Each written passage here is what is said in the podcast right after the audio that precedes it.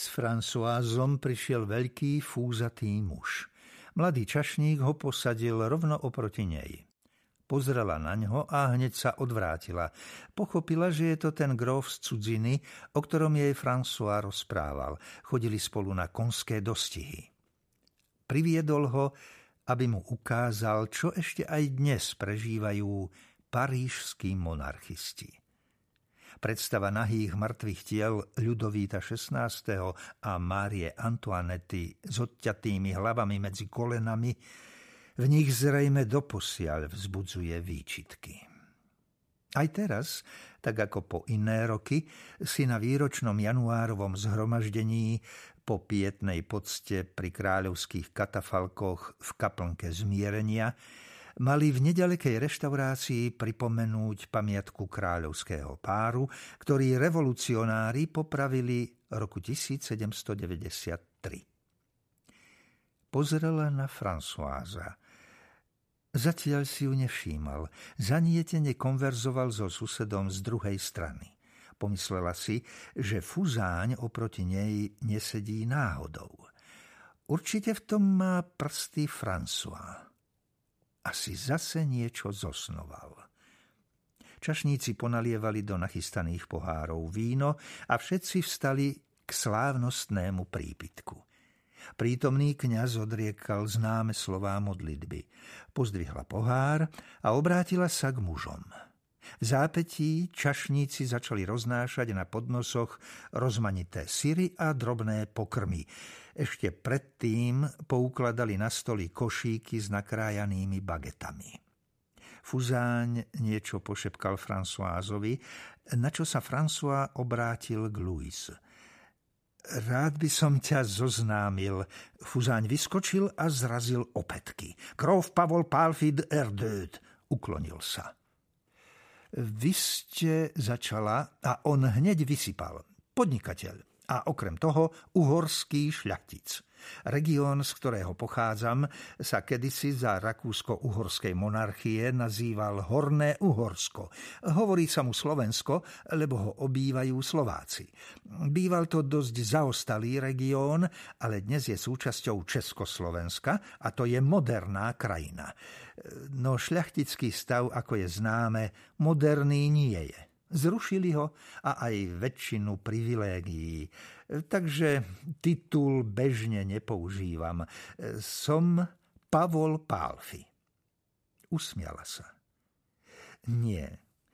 Myslela som, či ste tu aj vy ako pozorovateľ. Tak ako ja alebo François. Pravda? Otočila sa k Françoisovi. Viete, som panovačná ako Napoleon a ten bol odporcom tohto všetkého. Potvrď, François, znovu na neho pozrela. Ale nebol odporný, poznamenal François a ona prekývla. Odporný bol Philippe Egalité. Prečo? Spýtal sa gróf. Mechanicky si vytiahla z kabelky škatuľku Gitan, naklonila ju a potriasla. Zo škatulky vypadla cigareta a gróf z vrecka vyhrabal zápalky rýchlejšie než François. Dovolíte? Pripálil jej cigaretu v ústach. Posunula škatulku k mužom a ukázala na ňu prstom. Nech sa páči, ponúkla ich.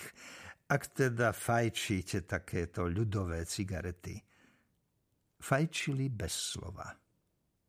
Prečo bol odporný? Vrátil sa gróf po chvíli k svojej otázke. Philippe Egalité hlasoval v konvente za popravu kráľa a kráľovnej a pritom bol Bourbon. Podľa mňa je to nečestné. Viete, obdivujem viaceré cnosti, medzi nimi čestnosť a obranu cti všeobecne. Aj ja, prikývol. Madame Louise Vilmorin de Lévesque. Fúzatý gróf na ňu uprel ohromený pohľad a po chvíli povedal – ale ja vás poznám, vy ste spisovateľka. Mňa pozrela na Françoisa. Zatváril sa prekvapene, no mohla to byť aj hra. Poznám vašu knihu, pokračoval gróf. Ktorú? Máme ju v hradnej knižnici. – Aj v tejto chvíli si viem predstaviť, kde je. Myslím, že v piatom regáli niekde vľavo. Chcela niečo povedať, ale on ju prerušil. Viete, u nás na hrade Bibersburg, vraví sa mu červený kameň, pre vás samozrejme zbytočná informácia, nepoznáte ho. Hrad obýva strýkova rodina.